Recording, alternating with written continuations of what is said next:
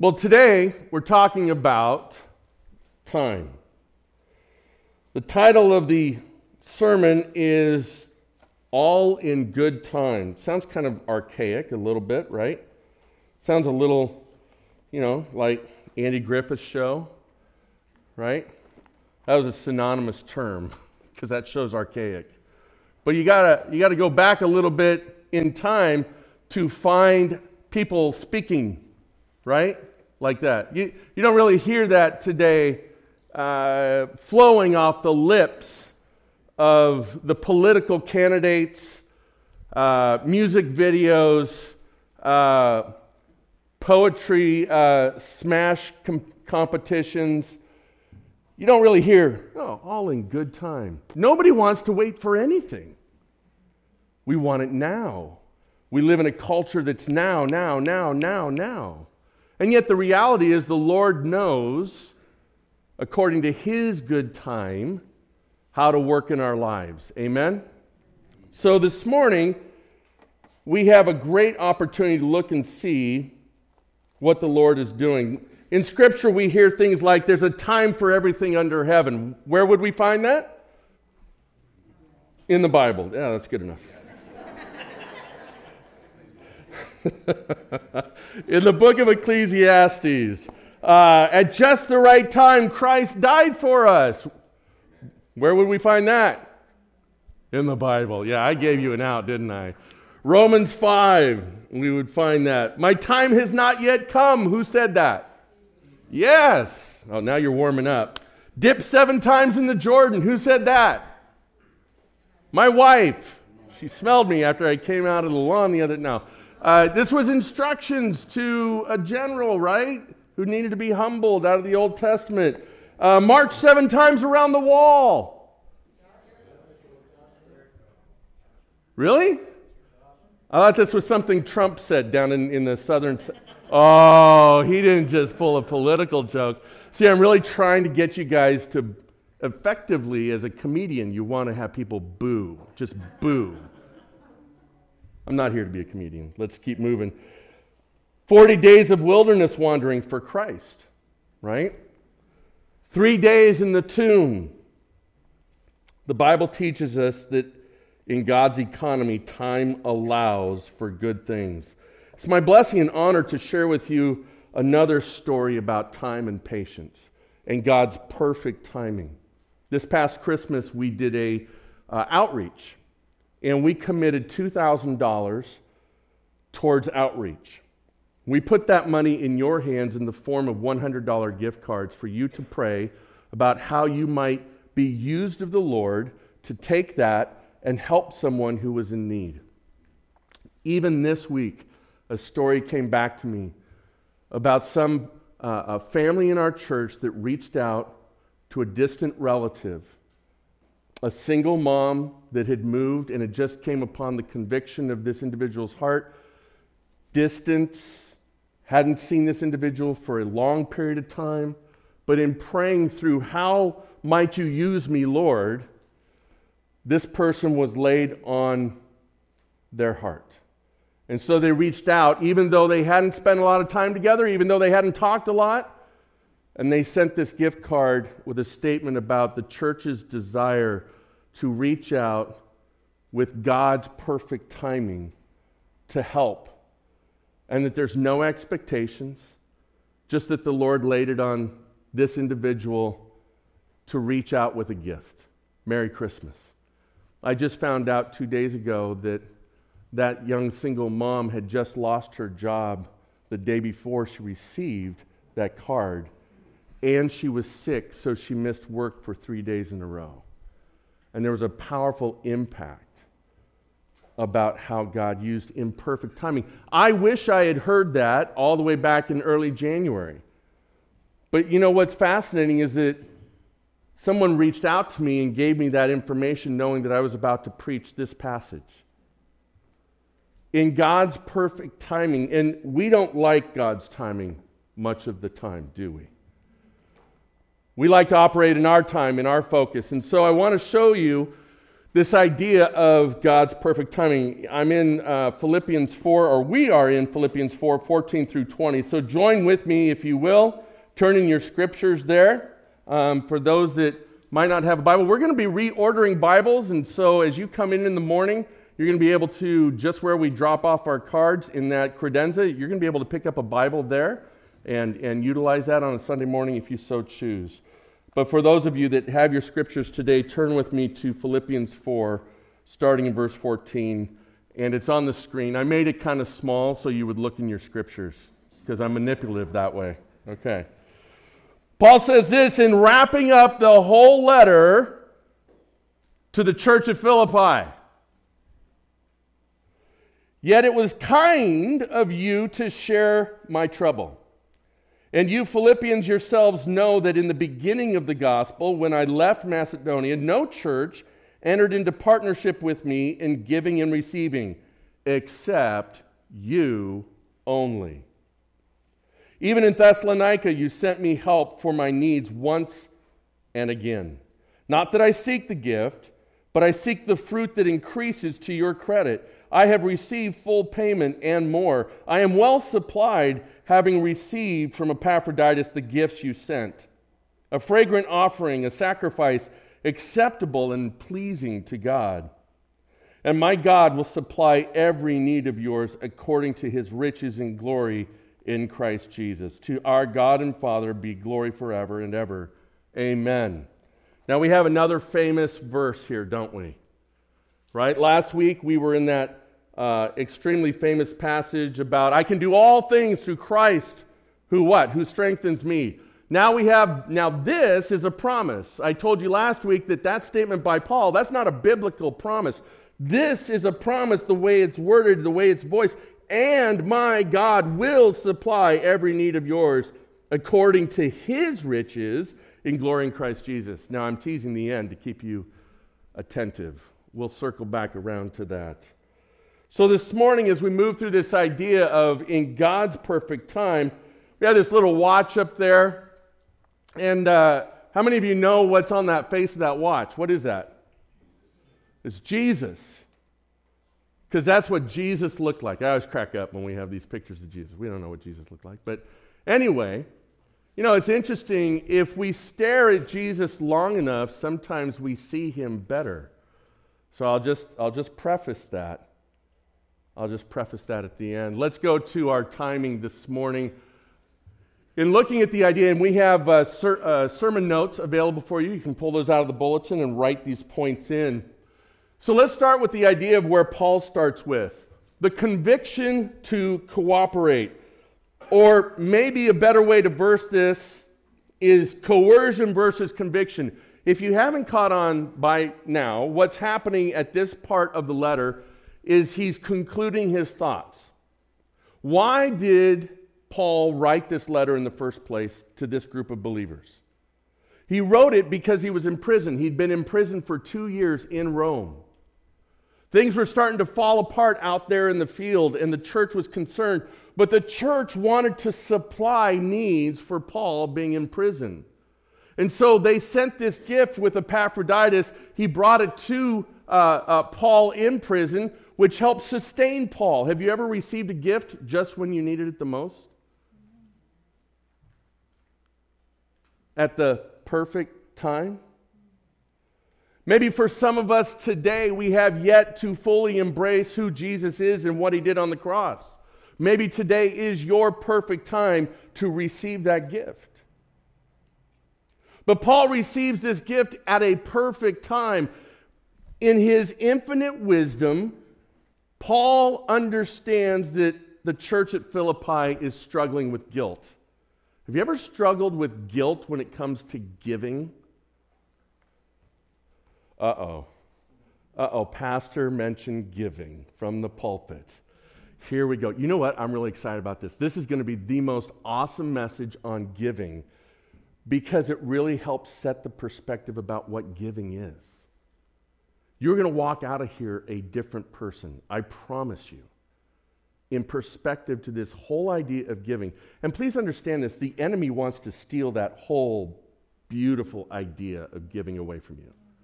He wants to distort it, He wants to even use the church to distort it so he robs you of what this church was able to participate in and be commended for. That's why I have a secondary title for this first point. The, the point is the conviction to cooperate, but I wonder if maybe a better statement is coercion versus conviction, right? Because in so many of our churches, and by the way, not just our churches, how many of you run into those, those little girls wearing green uniforms that look up at you with, with puppy dog eyes in the past three weeks? Right? That's coercion. Coercion for me to have to buy a whole new wardrobe a month from now. Man, do you know how much money they gross on a yearly average? I want to know where that money's going because it ain't, it, it's just supplying much more than uniforms and, and a trip to uh, Disneyland. Uh, that, that's, a, that's the gross national product of some, some small countries. But there's coercion, right? And the, the part I love the most is like the moms that are out there, or the troop leaders, right? Because you, you, say, I, either I, I just bought some cookies or I don't have any cash on me. Well, we take cards now, right? And you're like, I, I, have got an appointment I've got, I've got to get to. And then the troop leader realizes no sale. And the troop leader says, Have a nice day. right? We live in a society that wants to manipulate and coerce. And somehow, what we've done we keep going back to that trough. We keep buying cookies every year. We keep giving. Even though there's massive coercion, we keep giving. Why? Because we love, what are they called? Samoas or Momoas or Jason Momoas or something? Yeah. What, what are they, Ju- They're Samoas. Because we love so- thin mints will send people to hell. I'm just telling you. No, they won't. But we keep going back because there is something we desire. Can I just share with you again? The enemy wants to strip away from you the idea. And honestly, there's a big part of this where Paul shows the Philippian church the value of their gift, the value of their partnership. And, and so much of the time, brothers and sisters, the church does a really bad job of helping you understand how your partnership moves the gospel forward. So that's part of my challenge today. It is so awesome to see. If you are between the ages of like 5 and 20, raise your hand. If you're between. Why did I even ask? Unbelievable. By the way, if you have children or nieces or nephews in Girl Scouts, nephews? Well, okay. Um, I love Girl Scouts. Let me just say, I love the Girl Scouts, okay? I, am just talking about the insidious thing of whatever they put in those cookies. Philippi were legacy supporters. So, again, my point is this why did I spend so much time talking about that? Because this is what our, our, our entire world does, but somehow the world wants to take and twist it when it comes to giving at the church. Can we just be real about this? And, and hopefully, pastors like myself can be real uh, in informing you and sharing with you how your partnership in the gospel, Paul's words, is so instrumental in building the kingdom and has eternal consequences, not temporary satisfaction. And so this morning, under this first idea, Let's look at verses 15 and 16 real quickly. He says, And you, Philippians yourselves, know that in the beginning of the gospel, in other words, when Paul first started preaching, right? When I left Macedonia, no church entered into, what's the word? Partnership. No church entered into partnership with me in giving and receiving except you only. The church of Philippi were legacy givers. They were like the first ones to partner with Paul to help build the kingdom, to help the gospel go out, to help uh, encourage those who are in need, to facilitate the one who had the message so that he could also provide for those that were coming to him. Right? Paul says you were there in the beginning. Support, according to Paul, in, is a partnership and so much more. And I want to share this. Oh, I've got it up there already. I want to share this with you because this is revelatory. That when I promised you that a sermon on giving was going to kind of be a little bit different today, a little bit more inspiring, not a manipulation, not a coercion. I want you to see how Paul sees, how he words this. Because if I can reflect Paul's sentiment, I mean every word that Paul uses in sharing with you the fact that you partner with our efforts in the gospel. How did he choose to describe this? He didn't say, Thanks for your checks. Thanks for your signing up on PushPay for your monthly donation. Thanks for your yearly contribution. Here's our goal financially. We met our goal financially. And so much of the time, we use the world's equation of business to describe what we're doing and our partnership. This is what it means when Paul keeps using the word all, and we're talking about being all in. When we are all in together in doing what God has asked us to do in His perfect time, it is amazing what we are able to accomplish. And we'll talk a little bit about that later. But here's the words that Paul uses throughout these four verses, five verses, to describe how he looks at their support. From the very beginning, he uses words like kindness. When somebody gave you a gift, did you see it as an extension of kindness? Because CBC does. CBC does. Sharing. Sharing the burden that the opportunities or the things that we strive to do in God's timing here, they cannot be done through one person financially. They can't be done through five people financially. But think of all that we're able to accomplish when we're all in. It's tremendous. And so he uses an appropriate word, sharing. He talks about it in terms of help.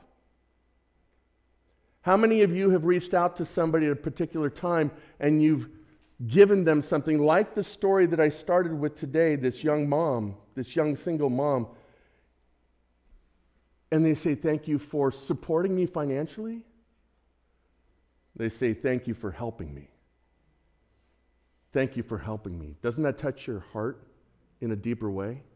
This is what Paul is trying to help us understand about this concept of giving and supporting or partnering in the efforts of the gospel.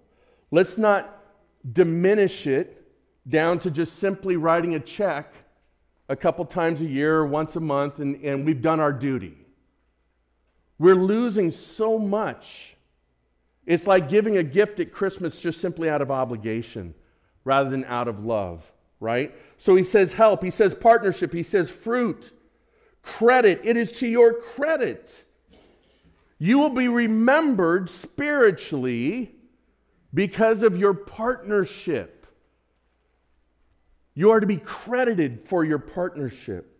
Full payment, supply, gifts, offerings, sacrifice, needs, riches, all of those descriptors in four verses.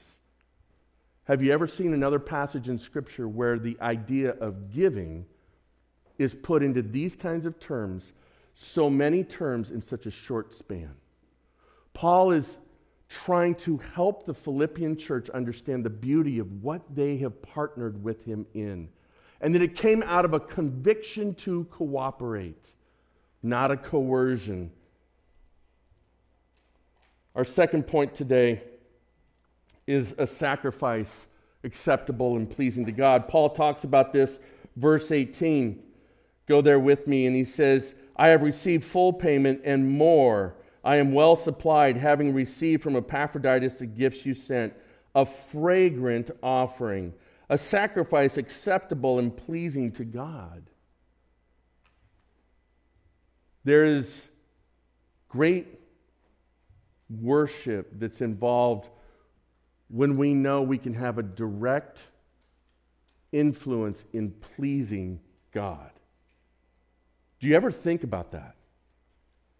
That you, through your choices, myself, through my choices, I can actually please the God of the universe. I don't know anybody else's religion anywhere in the history of mankind that speaks to this level. the gods of man are ambivalent to relationship, unless there's something they want out of it, right? Like the Greek gods. But the God of the Bible desires and offers in his good time beautiful relationship with us, and we can, in effect, please him with our acts of devotion. This is just one way that we can do that. It's this idea of partnership. Think about how in your life you had an endeavor that you were passionate about, and somebody else came along and joined you. How did you feel about that person? Wasn't even really their idea. But when you presented it to them, they bought in. And they worked alongside you, and there was a pleasing sense of partnership. This is mind blowing to me that we can have that kind of relationship and response to God. But Paul says that's exactly what happens when we partner in the gospel. Our financial support of the gospel is an offering to God Himself. So this sacrifice can be acceptable to God as well as unacceptable. This is one of the harsh realities of Scripture. If we say that we are um, truly in partnership with the Lord, right? The challenge that we look at is is God pleased? Well, God was not pleased with the religious leaders. Jesus was not pleased with the religious leaders who did the required part, the coercive part, the manipulative part. As a matter of fact, he called them out for their hypocrisy. But he praised the widow who had very little, but gave out of a heart of partnership. You want to know how to please Jesus, please God? He's made a roadmap for you and I. But God tells us that there are ways that we can be unpleasing and we can't fake it. Are we part of sharing in the gospel? Are we part of God's kingdom? Then we need to partner in that in a way that is pleasing to Him, not pleasing to the pastor, not pleasing to a corporation, not pleasing to writers, not pleasing to the guy on TV promising incredible things if you just send enough money, but pleasing to who? God. And that doesn't happen right away, does it? Think through in your life, in my life, the process of learning a principle that drives us to maturity. It doesn't happen right away. And so I think back towards Cain and Abel. One of the first stories of sacrifice. Paul used this word, your sacrifice. And who had the acceptable and pleasing sacrifice to God? Abel did. Cain's sacrifice was actually rejected by God. Brothers and sisters, that may sound harsh, but understand this is what separates us. This is what makes God God. And when we don't offer something that's worthy of the person that we're, have you ever done that, right? Like you go out shopping and, and there's somebody you just got to buy for because they're part of a group and you don't want to show up empty handed. And then there's your, your favorite uncle right? And, and you really want to get something nice for your favorite uncle, right? Why? Because there's a heart condition going on there of wanting to please the one that you have deep relationship with. Does that make sense? Cain missed it. Cain gave just out of obligation. And the Lord said, This is not acceptable, Cain. Now, the beauty of who God is, is that Cain went off and pouted did God just leave him to his own recourse? No. God came to teach him so that in good time, Cain would learn how to properly express worship to God. And he had a great conversation with Cain. I, don't have time to go over it right now. Go back, it's in the early part. Genesis 4. But what we learn from this is that there is an acceptable or pleasing sacrifice we give to God, and there are those that are not pleasing. And the challenge is that Paul understands that the Philippian church was feeling guilty. Let's go back to the, the story. The Philippian church wanted to give, and we see this earlier in the book, wanted to give to Paul earlier in his imprisonment, but they had no opportunity. Remember that phrase? But you had no opportunity to give? So Paul comes at the very end of the letter and he says, Y'all need to throw the guilt cape off your shoulders. Can I please remind you, you were the first ones to partner with me? Do you hear what Paul's doing? And yet, what do we do when it comes to giving? We live in guilt. We live in guilt. We live in, you know, all things in his time. The beautiful part is that Paul comes back and says, Look, at that time you didn't have opportunity to give. God will supply my what? This was last week. God will supply my what?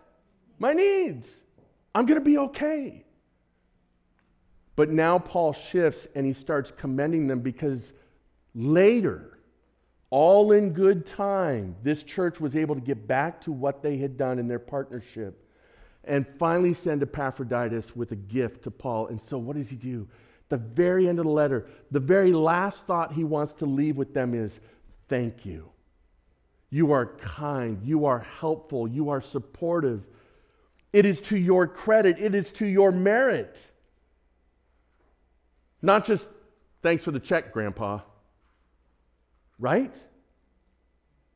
Paul goes through and talks about the depths of what happens when we sacrifice and how that truly speaks to our heart. And if it speaks to Paul's heart, what does it mean when, when we sacrifice as unto the Lord? Paul's saying it pleases him, and that's what's really important. It pleases him, and that's what's important. A sacrifice acceptable and pleasing to God, our financial support of the gospel is a gift to God Himself. Are we pleasing God with our support and partnership? Brothers and sisters, this is something that should be approached with prayer. It should be approached with prayer.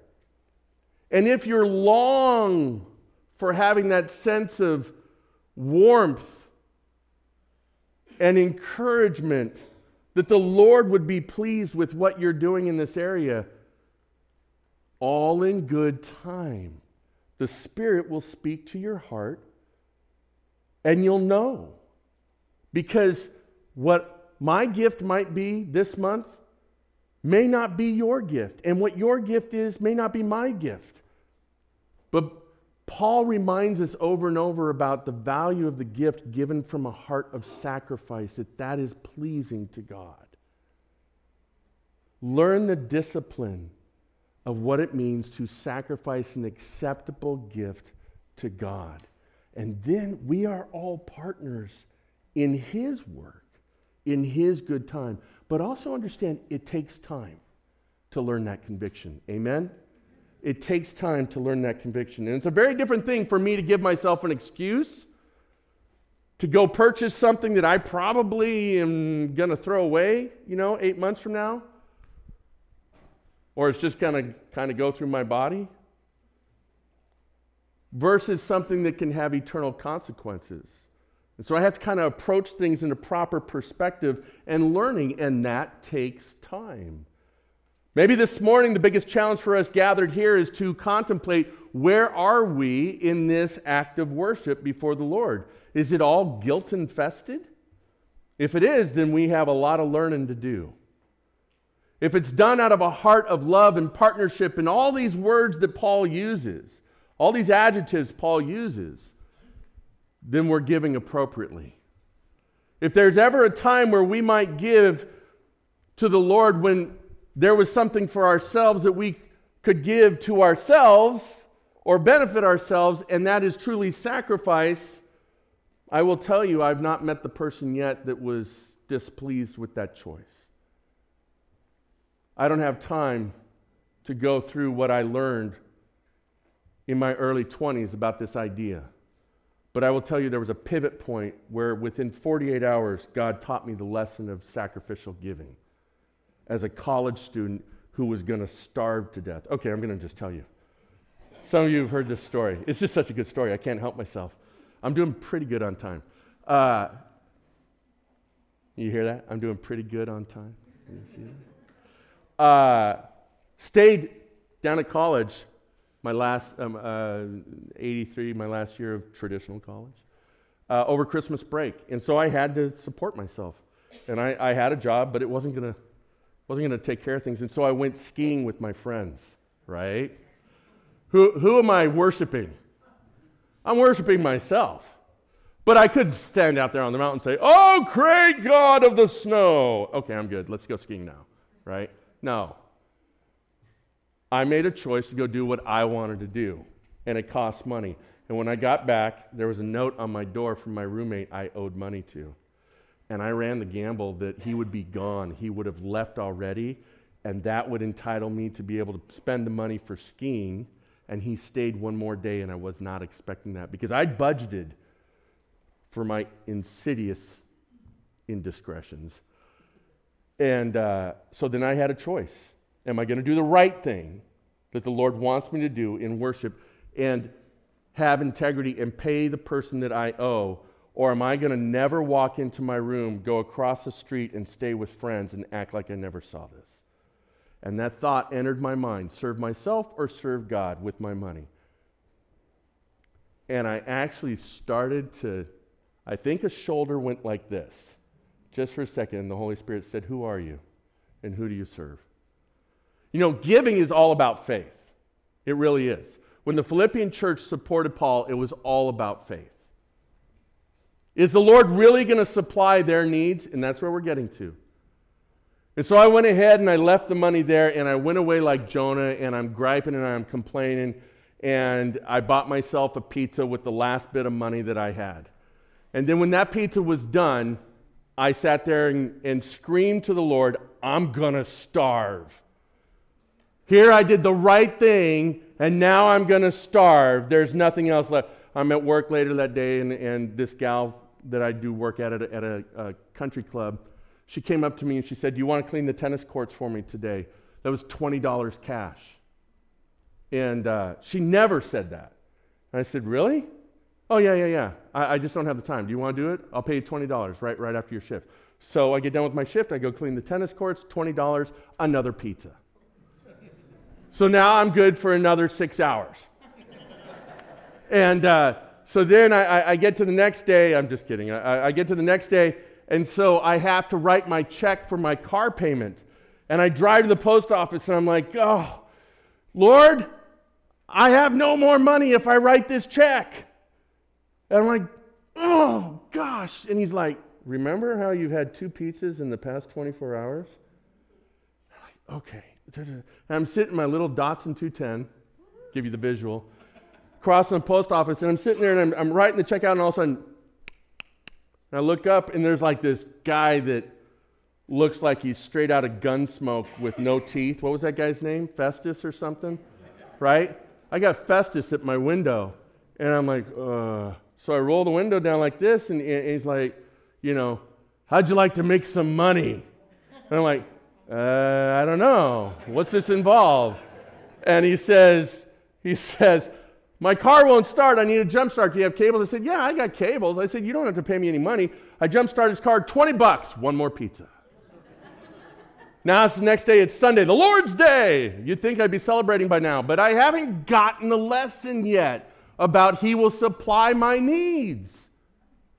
But so far, every time I want to hold my money back, He convicts me and I go ahead and do what He's asked me to do and act with integrity and honor my partnerships and then I go ahead and I'm sitting there at night in church service and I'm listening to Pastor Tom and I'm with the college group and I'm sitting there. And I'm like, Lord, I'm starving. I'm going to die by nine o'clock. You have to help me. I have honored you. And I'm just wrestling. I didn't hear anything Pastor Tom said that night. I'm just like total Jonah out. At the end of the service, one of the fathers of a good friend of mine, well, the father, he didn't have multiple fathers. One of my good friends, his dad walks up to me, and his dad is a hardcore, never smiles motorcycle cop in the LAPD. And he walks up to me and he says, All service long, God just keeps saying something about, I'm supposed to give you 20 bucks. And I'm just standing there like, What? It took four times.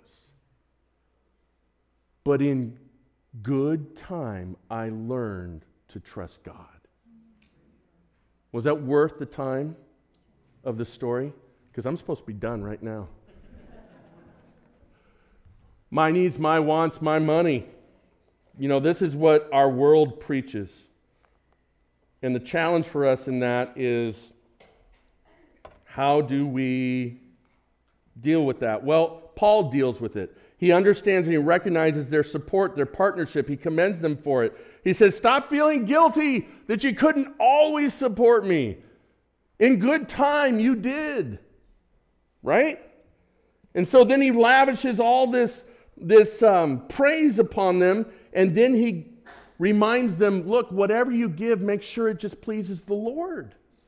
Make sure it pleases the Lord. And then he comes back and he gives you this promise. Paul issues a promise or prayer here over the Philippian church. And let me read it to you. Uh, I'll back it up to verse 18. He says, I have received full payment and more. I am well supplied, having received from Epaphroditus the gifts you sent, a fragrant offering, a sacrifice acceptable and pleasing to God. Isn't that a great way to speak about how people support you? Just beautiful.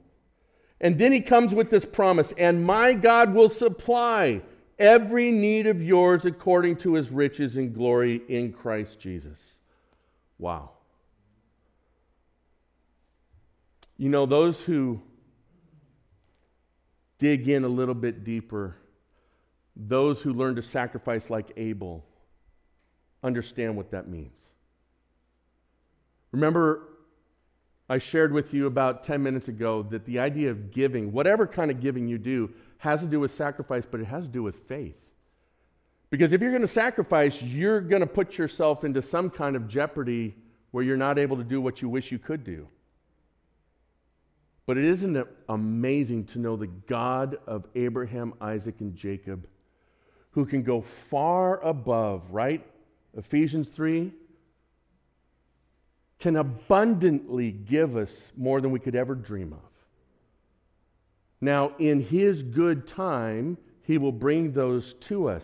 Remember, we live in the microwave generation. I, I don't know, that, that, preached well in the 80s. We're so far past that, but it, it's all now. It's all instantaneous. No longer CDs, it's all just streaming. We can't even get a CD and take the time to put it in the thing. It's just like, uh, you know, a love, blah, blah, blah play such and such, right?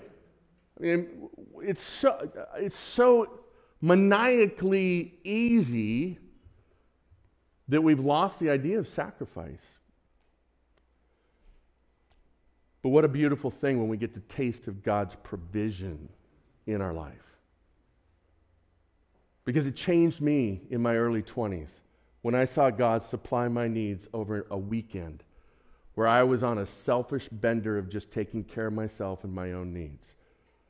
God taught me look, you honor me, I'm going to supply your needs. I'm going to supply your needs. Paul reminds the church of a promise that God will supply all their needs. How do we lead you in this spiritual discipline and practice of faith here at CBC? We do so in this way we let you know that giving is it's an act of worship. We never, ever try to manipulate you or coerce you in giving.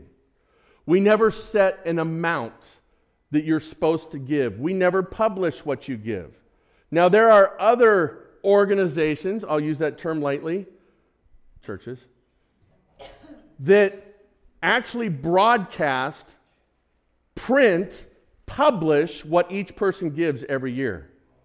And if you don't give a certain amount, you get a phone call. And you know what? Those are pretty rich churches because they link or index your salvation and what you're going to get based off of what you give. I'm telling you, it sounds like Girl Scout cookies to me. We do not do that here. I, I have no idea what you give, and I never will, unless you tell me. And then I'm going to go, no, no, no, no, no, no. Because I don't need to know what you give. What I need to know is that you're in harmony and it is a good time for you in pleasing the Lord, and you have not had this discipline of worship stripped away from you by malicious or insidious or twisted teaching of what is good for all of us. Amen? That's how we encourage you in giving here.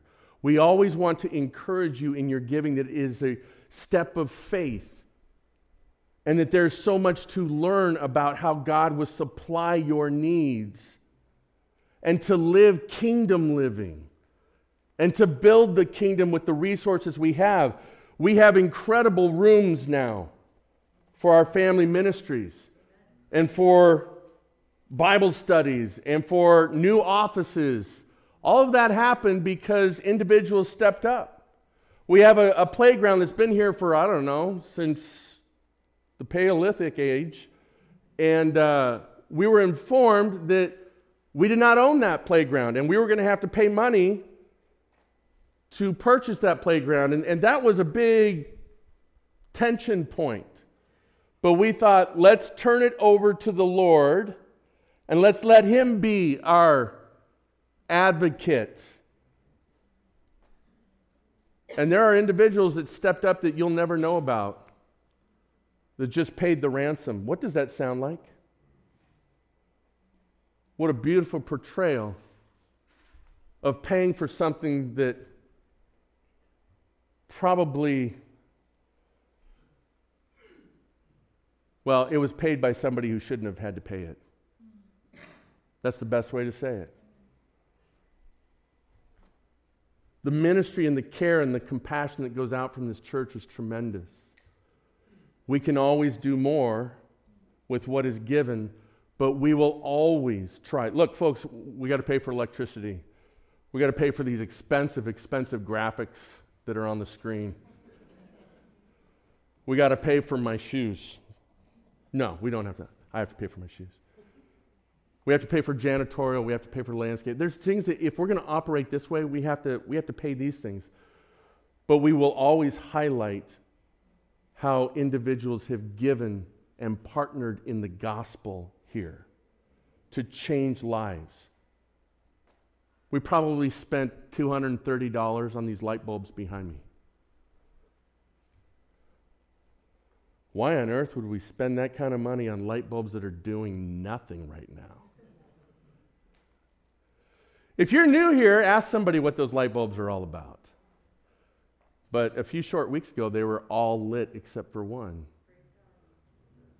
That's what your leadership strives to do here is help you understand how you are partnering in the gospel.